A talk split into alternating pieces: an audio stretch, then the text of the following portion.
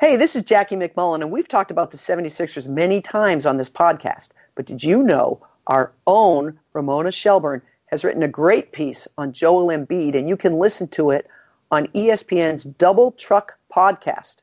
Check it out, and a reminder to subscribe to the Hoop Collective and also the Double Truck podcasts.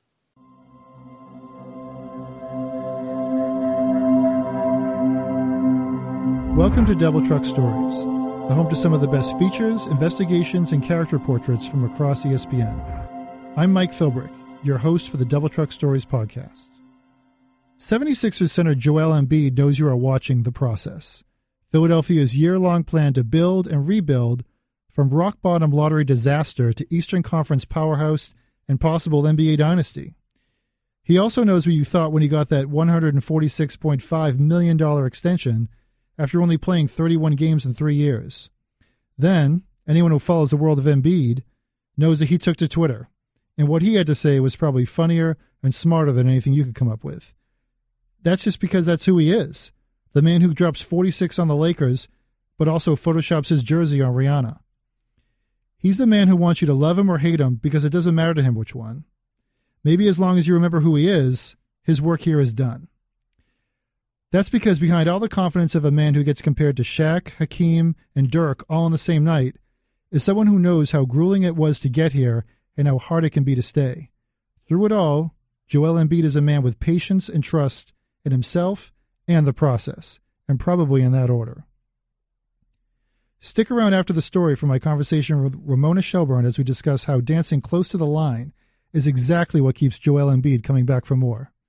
Now we present the Greatest Story Ever Trolled by Ramona Shelburne.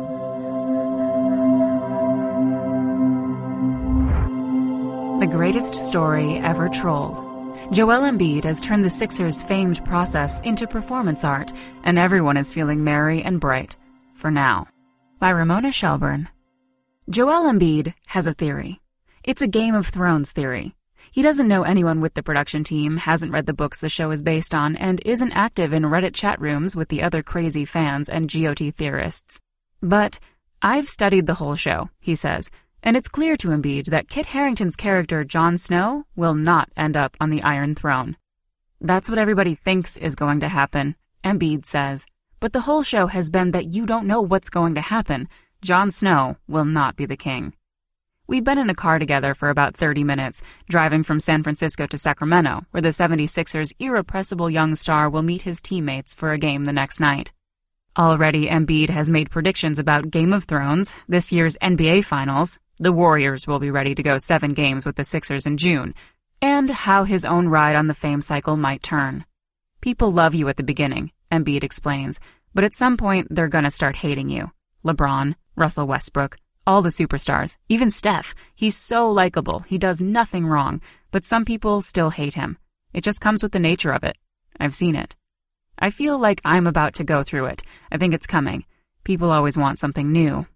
To be clear, no one appears anywhere close to turning on Embiid. After four years of former general manager Sam Hinkie's YOLO tanking in pursuit of future greatness, the Sixers have come to life in the first part of this NBA season, with Embiid as their trash-talking, dream-shaking leader. Social media adores his blend of right-up-to-the-line trolling and self-deprecating humor. NBA coaches and veterans marvel at his unique skill set, low-post dominance like Shaquille O'Neal, footwork like Hakeem Olajuwon, a shooting touch like Dirk Nowitzki, He's a problem, Lakers coach Luke Walton said on November 15th, after Embiid torched his team for 46 points, 15 rebounds, 7 assists, and 7 blocks. Even the hardened, cynical fans in Philadelphia seem smitten with Embiid.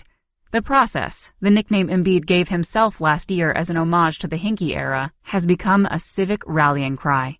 It can be heard at road games in Boston and Washington, D.C., a viral video featured a Lyft driver who shouted it as he followed Embiid on a Rocky Balboa style run through the streets of Philadelphia one night. Embiid loves it. When Sixers fans chant it as he shoots free throws, he'll wave his arms, imploring them to chant louder. It's like Happy Gilmore out there, former teammate Nick Stauskas says. Most people like the place to be quiet when they're shooting. Joe's like, come on, man, make some noise. And if they don't, he's not happy about it. Oh, he eggs the crowd on. Sixers swingman Robert Covington says. He loves it. All in all, it's clear that Philly, not to mention NBA Twitter, is still firmly in the honeymoon phase with its young star. So why does he think the world might be about to turn on him?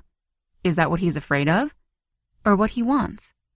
To understand Embiid, you must first understand the psychology of the troll. As anyone who has ever checked his Twitter mentions knows, there are all sorts of trolls. Mean ones, funny ones, bullies, racists, pranksters. They all have the same goal. To get a reaction. Embiid is a playful troll. I don't go over the line, but I feel like I'm always right there, he says with a grin.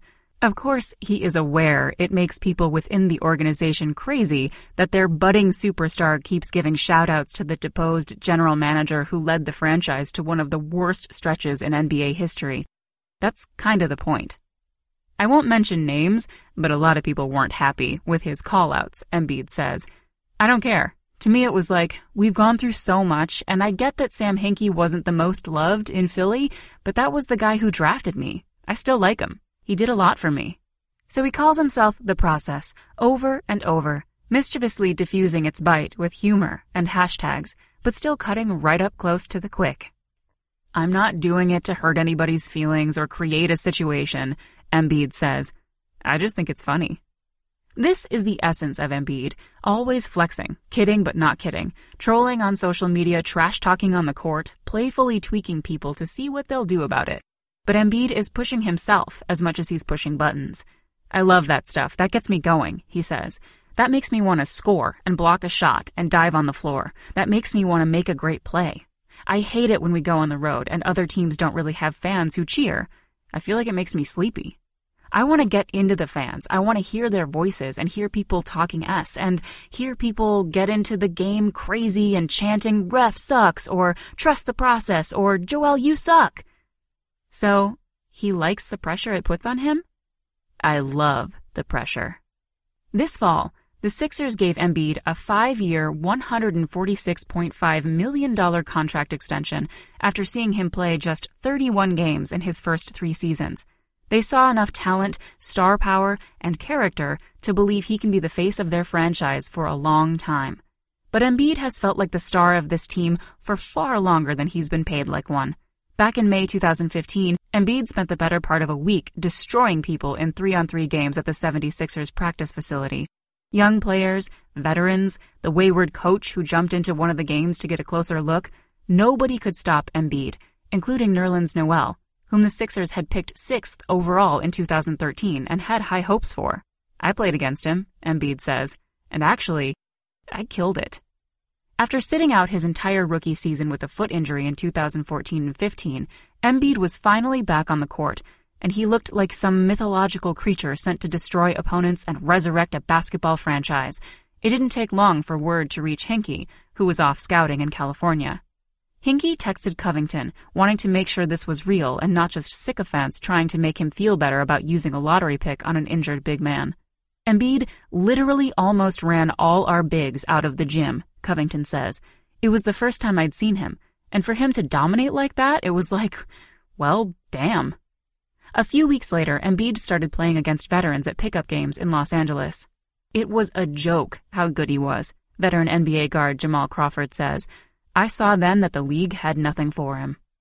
Less than a week later, an MRI revealed that the bone in Embiid's foot wasn't healing properly. Today, the foot, knee, and back injuries that derailed Embiid's first three seasons are as much a part of his story as his incredible journey from Cameroon to NBA stardom. His health is the giant blinking asterisk affixed to every prediction about his destiny and the great expectations for the Sixers' future. He was the first rookie to average at least 28.7 points per 36 minutes played since Wilt Chamberlain. With Embiid and rookie point guard Ben Simmons on the court, the Sixers, through December 6th, had outscored teams by 8.5 points per 100 possessions, a net rating behind only the Warriors and Rockets. Embiid's health hangs over all of these dreams. He and the team are proactive. Embiid has gone to Aspetar, a state-of-the-art sports medicine facility in Qatar, where experts study everything from his sleep patterns to his gait, trying to build his body in the most sustainable way possible. During interviews at his locker, a world-renowned physiotherapist digs into the quadriceps muscle above his knee. He used to love rich, buttery French food, but gave up dairy because it causes too much inflammation. He sits out the second night of back-to-backs on orders from the front office. Embiid stopped trying to fight these modifications a long time ago. His protests about sitting out feel more spiritual than philosophical. I'm not okay with it, he says, but it's best for the future. They know that once I'm on the court, if you let me stay on the court, I'm going to lead. Embiid was a teenager in Cameroon when he first saw Kobe Bryant in all his swaggering, gunslinging glory during the 2009 NBA Finals. Embiid didn't speak English and had never played organized basketball, yet he knew he wanted to be like Kobe someday. I just liked his mentality, the way he was playing. He just didn't care, Embiid says. I think I needed to figure out a way to be like that more. In another life, or another body, Embiid would probably be out running sand dunes like Bryant did at 4 a.m. as a way of channeling the restless id inside him. But Embiid's body would never tolerate that, so the competitiveness manifests itself elsewhere. It's why he trash talks and taunts on the court right up to the line where someone might swing at him, why he plays video games deep into the night, even bringing his PlayStation on road trips.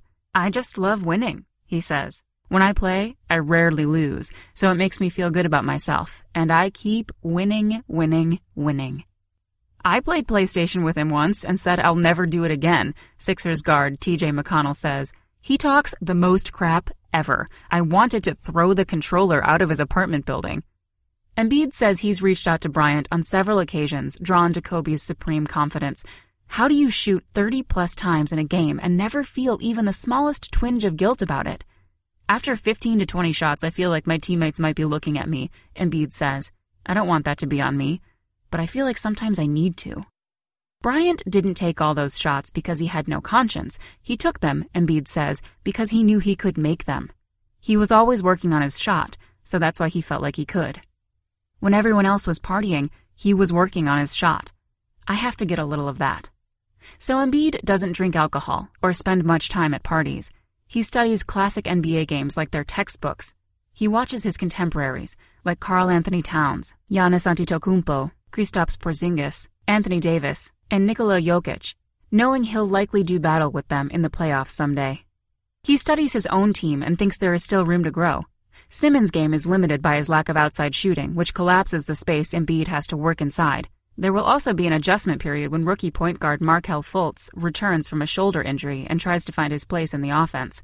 We're still working on our chemistry, especially with me and Ben on the court, Embiid says. I think with everything, the main thing we have to do is just stay together, because I feel like there's going to be some type of situation where people say who is better between us three, and that's how it splits. It is now Embiid's job to ensure that it doesn't. That's part of accepting the $146.5 million contract and wanting to be the face of the franchise. You have a responsibility to lead it. In many ways, the 23 year old is a natural born leader. His infectious personality is like a gravitational force. Teammates flock to him after games and on off days. But if Embiid is the sun at the center of the Sixers solar system, Simmons is the moon. The young Australian mostly keeps to himself and has a natural quietness to him. Night and day, Sixers wing Justin Anderson says of his teammates' personalities.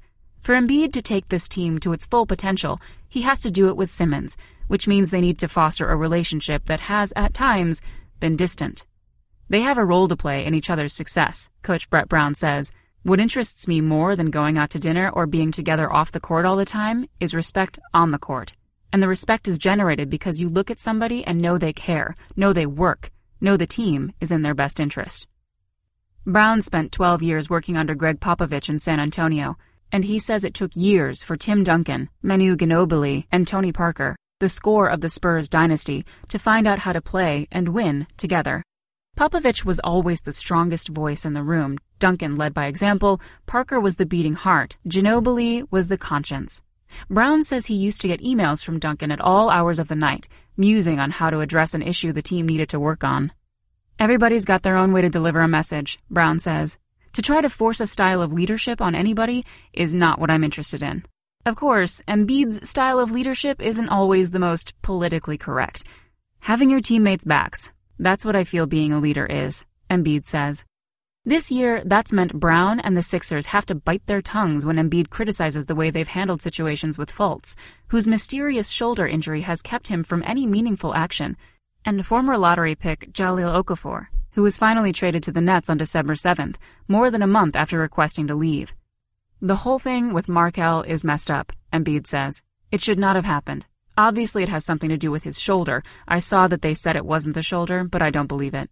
With Jahlil, I really appreciate that he didn't want to cause a scene, he says. If it was me, I feel like I would have lost it. I don't know if I could have handled it. Embiid makes headlines and ruffles feathers when he talks like this, same as he did when he co-opted the process as his nickname. Teammates mostly are amused by it. He loves to poke the bear. He thrives on it, Stauskas says. I've never really seen anything like it. It's different, but it works. In the end, trusting the process really means trusting Embiid. We encourage him to explore and be a little bit unfiltered, Brown says with a smile. That's how he lives, and that's how he plays. Embiid has done so much in his young career. Through 50 games, he scored more points than Olajuwon, grabbed more rebounds than Patrick Ewing, had more assists and three-pointers than Olajuwon, Ewing, O'Neal, Dwight Howard, and David Robinson. That it's easy to forget how quickly this has all happened. Seven years ago, the man didn't speak English, let alone play basketball, and now he's wickedly funny in another language and one of the most skilled big men in the sport. He jokes that he learned English by listening to rap music and how to shoot by watching videos of white people. But clearly there's more to it. I look like I'm not listening, but I'm actually listening, Embiid explains. I like listening to everything, observing everybody, just taking everything in, and then in my mind figuring out what's good for me and what's bad for me. So far, he's figured it out pretty well. For every testy Twitter exchange that goes right up to the line, Embiid does 10 more playful, irreverent things that seem solely motivated by a boyish sense of adventure. He's out shagging fly balls during the home run derby at the MLB All-Star game. He's at the World Series tweeting, Let's go Astros, while wearing a Dodgers jersey. He's playing tennis on a public court at night with strangers who challenge him to a game.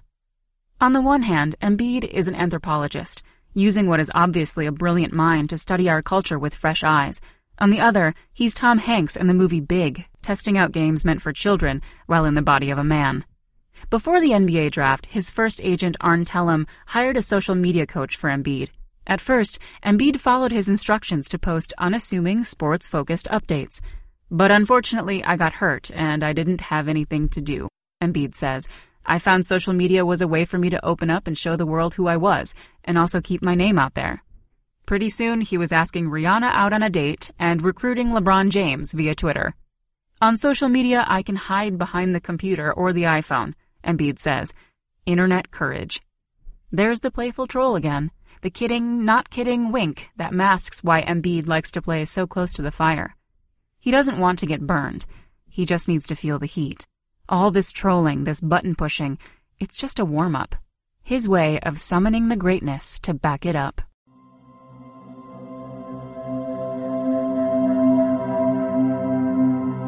That was a fantastic piece. Now we have with us, straight from Los Angeles, the incomparable Ramona Shelburne. Ramona, welcome.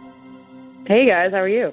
Fantastic. So, Joel Embiid, uh, such an interesting an interesting per, uh, athlete in the 21st century, but with all the confidence that you kind of see from his either self-deprecating or trolling people, uh, do you think some of it is like bravado?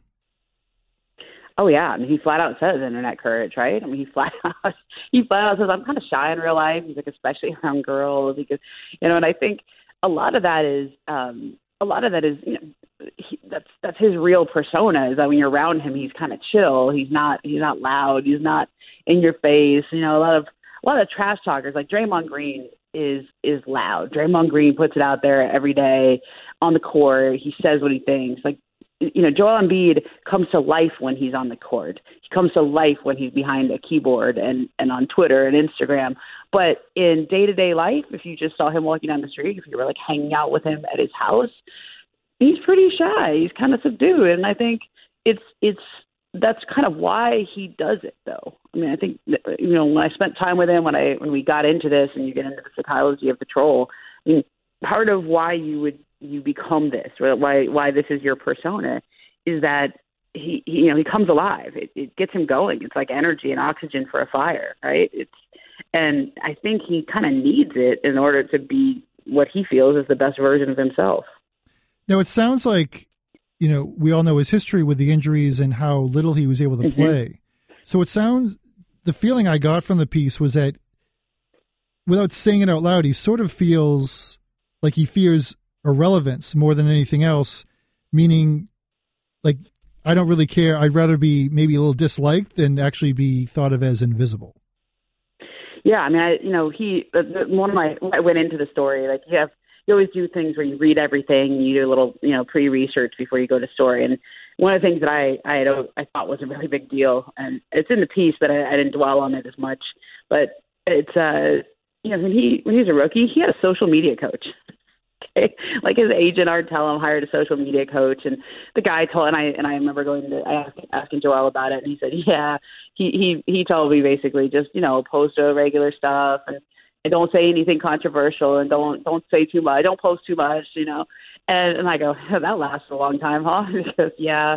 Well, unfortunately, I got hurt, and social media became like my connection to the world. Like social media became the way I could put myself out there, where people would get to know me and I could feel who I was and uh, how I could connect. And you know, I think because he was hurt, his only way of showing himself and and and being in the world was through the internet, through through Twitter, through Instagram, because he wasn't able to play. He wasn't able to show you what kind of player he was. He wasn't able to be in media interviews. He wasn't able to be around the team. Like it, it's, it was almost, you know, like a downshift, right? Like it, this is this is what he became because he couldn't play.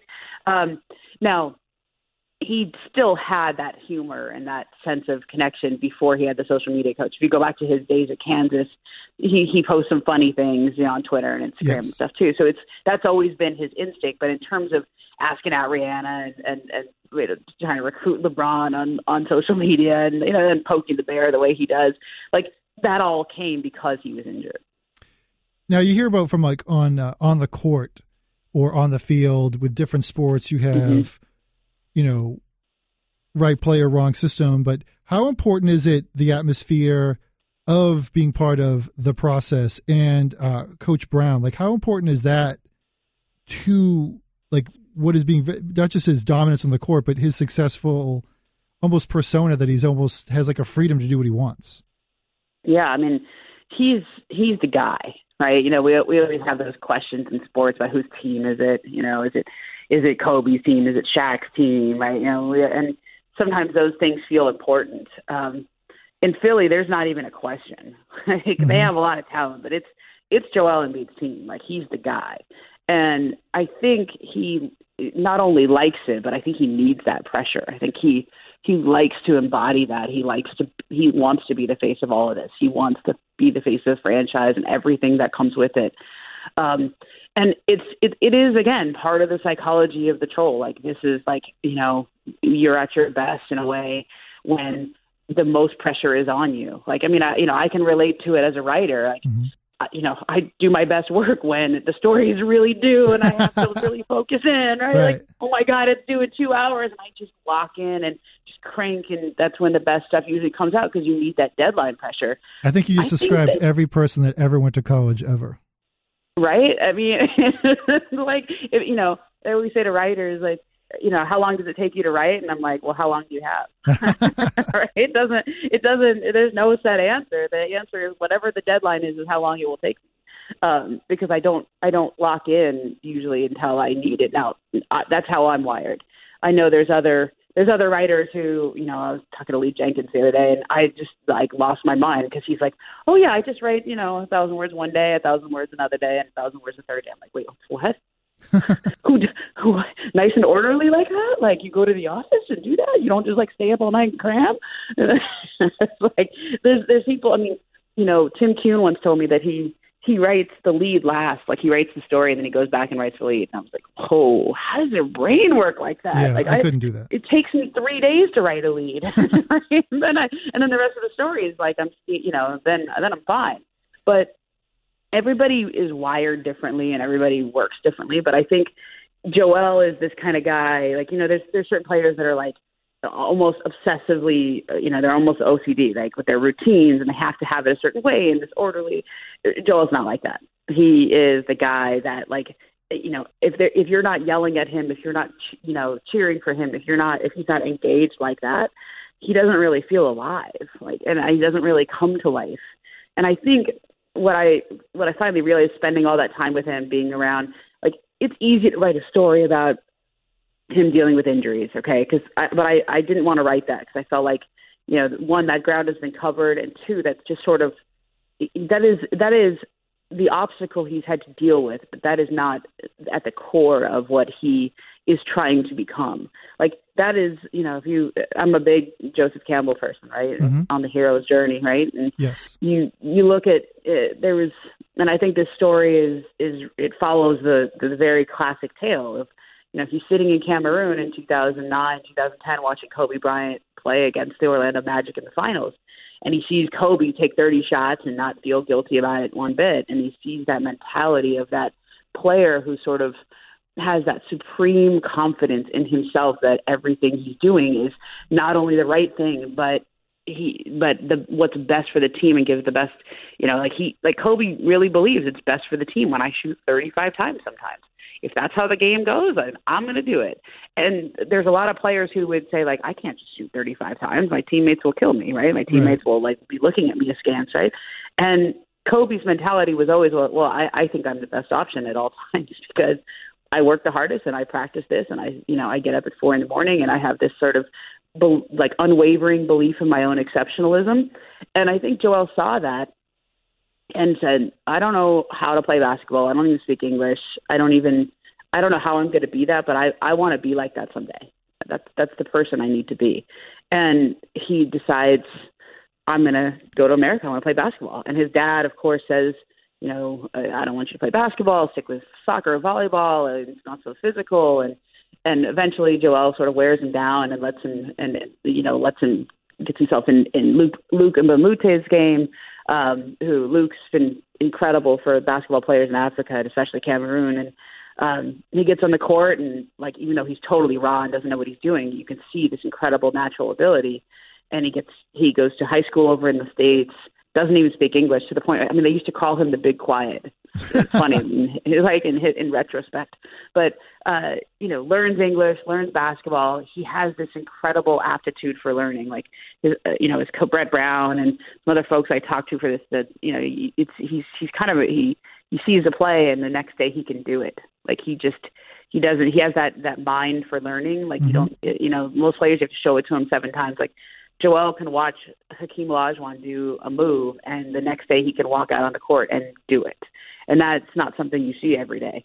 So anyway, he, you know, at least in my mind on the hero's journey or whatever this is, if you want to describe it that way, he's he's you know he he's been trying to be that guy he saw Kobe be all those years ago. He's been trying to be that guy um, this whole time. He's still trying to be that guy. This all this trolling, all this putting that out there, the trash talk, to this that's just him needing to feel the fire, needing to feel the Right. heat in order to become that. And I and yes, like he does like to, and as you pointed out, he likes to sort of put the weight of the world on his shoulders. But also Mhm. part of that is he seems to also want to take the weight of others, and by that, Yeah. loyalty is a big thing. Which is there weren't many people in Philadelphia that had any loyalty to Sam Hinkie after a certain point, Yeah, but yeah. Joel Embiid certainly did. And like, do you see that now? Not just with what we've seen him do for Hinkie, but like, is Brett Brown his guy too? Like his like, are his guys his guys, or is he?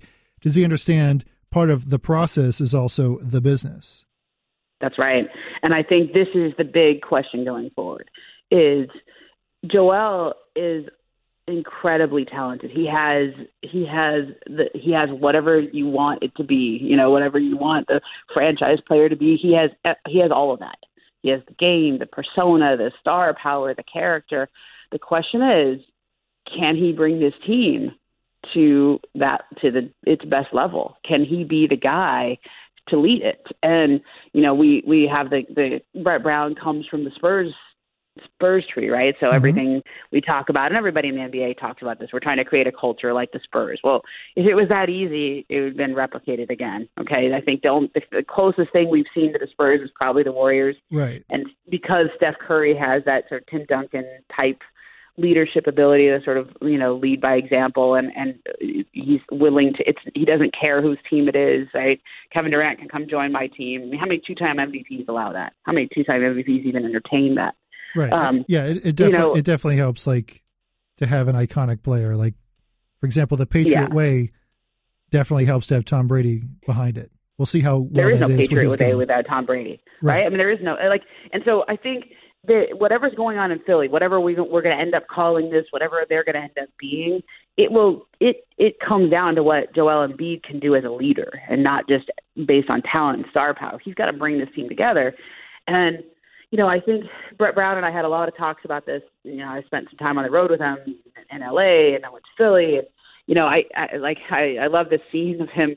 You know, he he runs every day. He's a he's one of those guys. He's 45 mm-hmm. minutes a day, six days a week and when they were losing, he said, you know, it was, it was really essential for him to get out on the road and run. And he's like, you know, I losing fatigues you, and you got to fight it.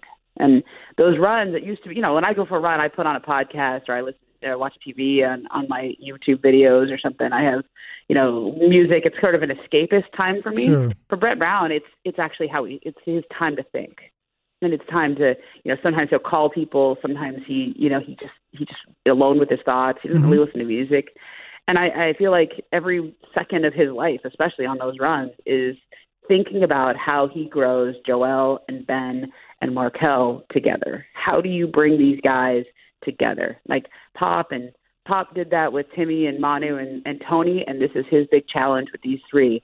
And you know, he he and Joel are tight. You know, I mean, they're they've they've been through all this together, right? Mm-hmm. And I think there's a I think there's a bond of having gone through this and sort of knowing where they came from and where they've where they've gotten to. Um, clearly, Joel has a bond with Hinkie. I know they're still in touch. They text each other here and there. Um, and and I, I flat out asked him, I'm like, you know, how did it sit when you started calling yourself the process, right? I mean, these are people in Philadelphia who are trying to turn the page, right? like, you know, whatever you want to say about Hinkie, it, it was the worst four-year stretch in NBA history, you know, right. for any team, and it was painful to go through. And it's not just that they were losing; there were things that um, you know Jerry Colangelo came in there and was sort of tasked with figuring out what to do about it, but no, they they didn't have veteran leadership. They didn't have the sort of emotional support system that young players may need mm-hmm. to to develop. And there's a lot of there were a lot of holes in this whole idea of the process. I, I mean, I mean, other than other than just basically, you know, YOLO tanking, right? That was yeah. the best way I could find to describe it. It was you know what what really was the process other than just getting as many assets and young players as you possibly could? At that point that that was the beginning of it but you needed a whole support system and network around it. Um you know i i there's a lot of there's a plenty of debate of, of where, whether or not you know Hinkie was ever going to be capable of doing that. I mean he was capable of collecting all the assets but was he going to be able to grow it? Um well he doesn't we don't get to find out because he resigned was fired whatever you want to you know however we, we that the history will term that right. um but i think you know joel joel understood the vision and he's smart enough to understand the the brilliance behind it the the the commitment it took to do that to take those that losing on the chin and he he bonded with Hinkie in the sense that you know I think he I think he likes bonding with the you know it's a little rebellious right, right. throw it out there like that. It's a little a little bit of a flex and it's it, it's it's a, a, a, in a way it's a troll right? It, it almost seems like organization. it almost seems like he's taking like almost extrapolating like the fundamentals of his social media coach and turning that little almost like grammar school equivalent and making it into a doctorate course of like they oh, can't yeah. they can't laugh at you if you laughed at yourself first. That's right. That's right. And you go on his social media and it's filled with the other day he put it you know, not the other day, but like this summer he put something up there about how he, he got a haircut and he shouldn't have I look like I'm twelve, you know, or he you know, he, he makes fun of himself all the time. And that's that's the part you can't teach. Like that's the part that you know, like all great comics, I was thinking about this and I'm so glad I get to say this on the on the podcast because it's one of those you know one of those lines where you get to you have to kill your darlings in the edit process right? But, uh, but you know one of the one of the lines i had i i really I, I thought about this a lot when i was thinking about him. I was like you know most great comics they they operate from this place of insecurity right? There's this sort Absolutely. of hole in their heart that they they they sort of joke and they make fun of themselves and they um i think with him i don't think it's insecurity. I think a lot of it is that what he wants to say out loud is that I want to be the face of this and I want to be the best player in the NBA and I want to be Kobe and I want to and his humor sort of disguises that. Mm-hmm. His humor is a way of not saying what could be impolite, what could be sort of you know perceived as arrogant sure. by by people because he hasn't done enough to back that up. Right? He hasn't. He's played fifty right. something games in the NBA. Yeah, um, and he still and, can't play, and he's still not allowed, cleared to play back to backs. Yeah, and and like I think he knows, and I think humor is sort of a way of of taking the edge off things, is diffusing it. You know, you make fun of yourself, and so if you can't laugh at yourself, you know, then you know it's not. But like you shouldn't you shouldn't joke, and I, I think it's. I, I really think his his comedy, his humor, his trolling, it's all coming from the same place. Is that there's something that you want to say out loud, but for whatever reason you can't say it straight, so you have to make a joke of it right? Like it's the humble brag. It's the sure. whatever you like. That's what it feels like to me because I'm I'm telling you this this dude this dude wants to be the guy. I know, like you're saying, he wants to be the like he's preparing himself for that. And I know you mentioned during the piece about how with Coach Brown and how he talks about um, issues that he can't fast forward the world. So he talks about what is coming up that I can deal with before it happens. Now, mm-hmm. while Joel Embiid can't see the future and he's and as we've said, he's fueled by walking that line of sort of calling himself out, so he has to live up to it. Like, is mm-hmm. he prepared for any outcome? I mean, or is he just prepared for the one that ends with him photoshopping a big process accomplished photo on an aircraft carrier? yeah, and I think that's that's the big thing because, like, you're there, you know, he has this infectious magnetic personality, right? So he has you know, when he walks around Philly, everybody gravitates towards him. Teammates, you know, flock to him because he's fun and he's, you know, they're everybody's over at his house playing video games and whatever. Um, you know, he's got his guys. Like he's really good friends with this guy named Justin Anderson. Um, he's really, you know, he and Markelle Fultz have gotten very close in Mar- Markelle's first rookie year. Um, mm-hmm. He's close with Robert Covington. Uh, but and and some of that is you know he's a fun guy and they like they have shared interests they don't they're those are all guys that are not you know, let's let's go out and party. They they like to stay home, and play video games and board games, and they you know goof around. That's that's their their thing. But leadership is a lot more than than being the funniest guy in the room or having a magnetic personality, right? Leadership right. is bringing people together who may not necessarily flock to you. But also right? finding a yeah. way to yeah. No, but I'm saying, but also, I guess the big elephant in the room is like, yeah. what happens if he gets hurt again? Like, can he still? I know his dominance wouldn't be on the court, but what can he can he still bring what he needs to bring to the table to keep them relevant? And himself. Yeah, that's right. I mean, you see it when I, I went to one of the games where he didn't play. It was in Utah, and it's just like not the same team. They don't have any life, mm-hmm. right? I mean, Ben Simmons is, is an incredible player. Like he's, I mean, I, you know, is the LeBron comparison. I, I, I do I do agree with that LeBron comparison in terms of their game. Like six nine guy who can drive to the hoop and get mm-hmm. a shot anytime he wants, really smooth. But you know, I also have a tremendous amount of respect for LeBron, and so comparing a rookie to him, and especially a rookie who will probably switch from shooting left-handed to right-handed this offseason, right? Like he's gonna, like he still doesn't know what hand to shoot with. Like he hasn't. He's so far away from being the complete player that he will one day be. Right. It's not fair to him or LeBron to even put them in the same sentence yet. And and yet I see the I see the comparison if he can become that. Okay, right. so you know, look, as great as Ben Simmons is, this is Joel Embiid's team, and I think Ben would even agree with that. Um, it's almost better think, off for Ben Simmons you know, for it to be that way because then, while yeah, while Joel I mean, probably wants the pressure, maybe you know, it's probably best. No, it's ben not Ben's personality it. at all. I mean, Ben's a very Ben's a quiet guy. He's to himself. He's not you know, he's kind of headphones on, keeps to himself, goes home and hangs out with his family, and he's got a lot of pets. You know, we read stories like mm-hmm. he's not he's not that kind of a guy, which is probably good to have one alpha and one, you know, uh, let's see, is it alpha omega? I don't know, is it yin yang, or whatever you want, to, whatever mm-hmm. metaphor you want to say, sun and moon. Right. I think is the, the um, to have different energies. But we also don't know how Markelle Fultz is going to fit in here. He has a he's also a point guard, number one overall draft pick, and how is how is his game going to fit with Ben? He plays the same position. Like we don't we don't know how any of this is going to work out. But I'll tell you this: they're not the same team when Joel Embiid is not playing. When he's not out there, it's like they're fine. They're a good team. Ben Simmons can be a good player for them, but they're not the team that you look at and say, "Oh, that team can win a championship." They need all three of them. Well, they at least need two of them. Right. And and they need them all, but they they none of this exists without Joel Embiid being the player that he seems he he already is, and then seems destined to become. And I think Joel knows it. I think everyone in the organization knows it. The question is, can he become a leader? Can he evolve his game? Can he evolve his his his leadership abilities to beyond being the guy that everyone gravitates towards? Can he, you know, that's not that's not just leadership. That's being popular. Right. And you know, I think uh, you know Brett Brown sees that, Joel sees that, uh, veterans like JJ Redick will see that. Like we we talk about, I mean, this is still a really young team. Yes, um, exactly. And you know, there's a plenty of guys who have plenty of teams of possibilities, plenty of teams of potential. Not all of them win.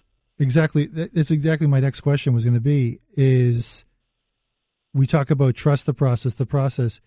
Where are we in the process? Like, how many more how much more patience yeah. can you have in the process? Because there gets to a point where, like, let's say JJ Redick does fit in really well, but how long is JJ Redick around before everyone, before Markelle comes back healthy, before Ben develops his game, before uh, the grinds of a lengthy playoff run are not a big yeah. deal for Joel Embiid because of all his health concerns, like as you mentioned in the piece about how he goes all the way to to Qatar to Qatar. have his his body reviewed and looked at. I mean, there's just like you said, there have been teams for years where they've tried to team either superstars or young players, and th- and it just doesn't happen. It just goes. It shows. It shows actually how difficult it is to put everything together. But where do you yeah. see us? Where do you see them in the process right now, as well, they so to speak? They all believe that they're going to make the playoffs this year. Okay, mm-hmm. Brett Brown put that out there in the beginning. It was something that some people were like, "Whoa, that's a little soon," and Brett was like, "No, we have the guys. We should make the playoffs. We should put that out there." And it wasn't just Brett saying that. Like, I, I really think the guys in the team would have been upset with him if he didn't, because they they believe that.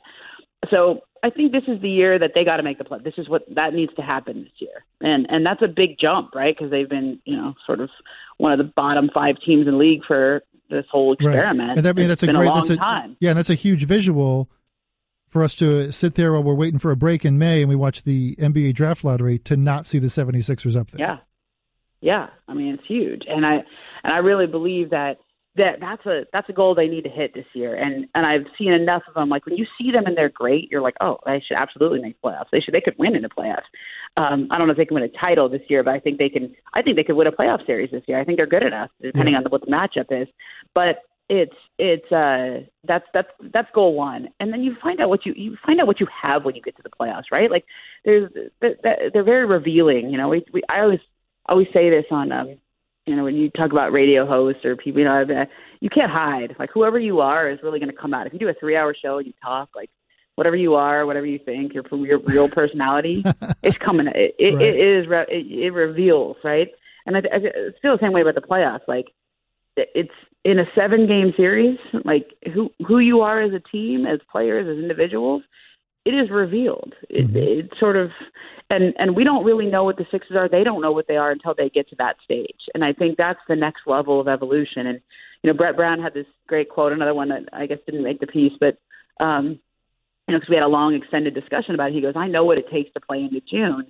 Um, it's really, really hard." And, and then you know, later we we and we talked, and he goes, you know, I, I realize like, uh, you know, it's it's a whole other season. The playoffs are another season. Yep. They're a whole another experiment. And there's, I mean, NBA history is littered with teams that had tons of talent but never did anything in the playoffs. I mean, you know, I, I, let's let's go back to you know.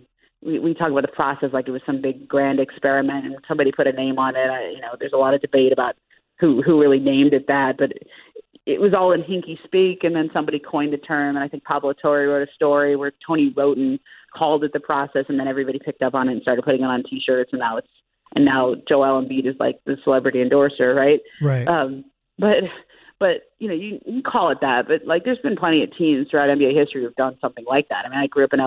Mm-hmm. But what did the Clippers do for decades? They were tanking for decades, and they got plenty of young players, top five picks, year in and year out it didn't turn into anything. No. I mean, there's great players that came through those those. Right now, the Hawks are doing that. Right now, I mean, there's there's uh, there's there's the you know the Bulls are doing that. Like, it doesn't mean you're going to win.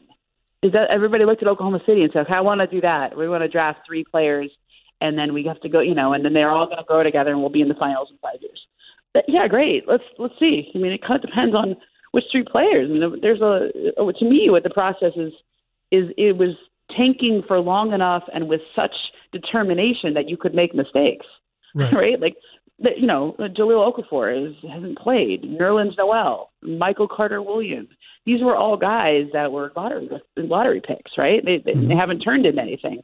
The two guys they hit on so far have been Embiid and Simmons, but that you know maybe the best beneficiaries of the process were guys like Covington and T.J. McConnell, who only got chances to play because the Sixers were so committed to tanking they wouldn't sign veterans for those roles. you know, I mean, I don't I don't know what was you know what what the history of the process will be. I'm sure we'll be writing about it for years to come. Um, especially since Joel has nicknamed himself the process, right? But um, and I think the Sixers are going to be, I think they're going to be good. I think they're going to be in the conversation um, of like the next great team for a while. But yeah, for a while. But the question, I have no idea how it's going to go when they get to the playoffs, and I don't think they do either. And it just, and the big question above it all is, there's one thing about chemistry. Maybe you get the right coach, the right players, the right leadership to bring it in, but you know, you can't teach height and you can't prevent health. You know, so that's right. And then you have it's I mean, with Markelle and Ben, and even going back to Nerlens Noel and Joel, it just seems like there's that little black rain cloud hovering over like the dais wherever the Sixers introduce rookies. I mean, you know, it, that's that's right. I, I you know, I, I think in the piece, I, it's like the giant blinking asterisk, right? In every conversation, it's like, yes. and yet you can't live in fear. You can't walk around like that. And Joel, if anything, goes the opposite way. He runs through that wall. You know, he's like, I'm not going to walk around like I'm made of glass. Mm-hmm. Um, because you can't. It's just you can't be the guy you want to be. You can't. You can't develop. You can't play. Like I mean, you know. And he had a he had a funny comment to me the other day. I said, you really, you know, you know, every time you're on the ground, six every Sixers fan is freaking out. Like, oh my God, is he okay? Is he okay? Right. And and he's like, and and you know, he actually, if you're around him enough and you watch him, he actually falls a lot. Like I think he falls the most of any player I've seen in a while. And he said, "Oh yeah, that's by design." And I go, "Really?" He goes, "Yeah, i I kind of I kind of think that when you fall, your whole body takes the pressure rather than you know one one joint. So like if yeah, you're okay. falling, it might be an awkward fall on your ankle, your knee. Um, it, all the pressure is going to go to that place, and that's when you cause injuries. But if you fall and it's your whole body falling, then you know it's all it's all of all of me taking that that force. I was like, that's kind of smart. Oh, yeah. okay. I bet you I Gordon, Hay- Gordon Hayward's probably like, preach, bro. Yeah. I mean, you know, so anyway, you watch him and it's like, you know, you're every single time, literally, and, and I, I, I experience this because I'm, this is, I'm going to knock on wood as I say it, right? I mean, you, know, as somebody writing a story and you're profiling somebody who has this, you know, an injury history, you're like, oh man, I hope he doesn't get hurt, right? I mean, I'm mm-hmm. gonna spend all this time and do all this great story, and then it could happen at any moment. I mean, you feel it, and and it's like I, I kind of experience it just watching the game. Yeah. Um, I, I'm not, a, I'm a Sixers fan. I don't know what that's like day, day in and day out, but I can, I can imagine it based on how I felt in the process of, of reporting this, and it's like it's it, it's it, you know the, the you, you kind of walk around holding your breath. and through the Sixers, I that's why they gave him that contract with all the guarantees and all the you know the the the the, the conditional things built into it, you know, in case something happens. And um, but you you have look, man, you can't live your life in fear, and that's that's just kind of the whole feeling when you're around this team. It's like God, I see what this can be, but if they can stay healthy. Well, Ramona, I uh, I want to thank you for your time, and I promise I will continue to troll you over email. Oh, please do. Yeah, please do. my my go to. I think I'm still going to be is uh, yikes spinach today. After I see you on live television, knowing that you have cannot check that. yeah, troll troll me anytime. It is it's the I, it's how I know you care. That's actually the only way I know how to show how I care. So I'm glad you appreciate that. Well, thanks again, and uh, hopefully we'll be seeing um, much more of Joel Embiid for years to come. Thank you for listening.